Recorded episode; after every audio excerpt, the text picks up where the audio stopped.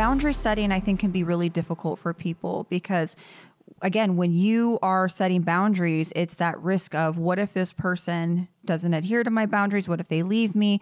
Now, I want to point out that if you're in an unsafe situation, abusive, toxic, whether it's physical abuse, mental abuse, if you are in an unsafe situation, you have every right to leave, to cut access with someone, to even ghost someone.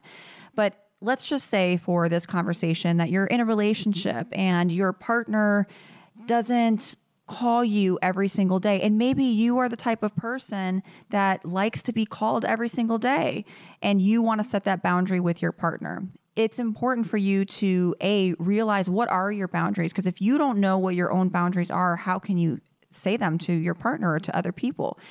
You have to also under you have to go into this understanding that somebody may or may not respect those boundaries. And you have to make the choice am i going to uphold those boundaries? And you have to be willing to walk away or maybe create some space if the person doesn't.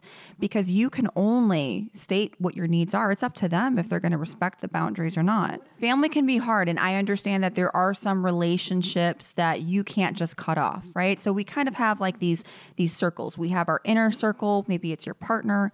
Maybe it's your best friend. People that you really trust and confide in. And then you have the outer circles that might be your acquaintances and then you might have the outer rings that are maybe co coworkers or people that you talk to every once in a while, friends on social media, etc. It's okay to move someone from an inner circle to an outer circle. Sometimes you have to for your own protection. So if let's say it's your mom and your mom is just not good at boundaries. Maybe you don't want to cut contact because it's mom, right? But you might have to create some space to say, okay, I'm not going to talk to you or see you every day, but I'm going to talk to you every other week, or we'll have dinner once a month. So that might be the boundaries that you have to place because maybe she's not good at respecting the boundaries that you've already tried to put in put in place. So now you have to protect yourself. Those are the boundaries that you need to create. Move her from one circle to the outer circle. You might have to do that.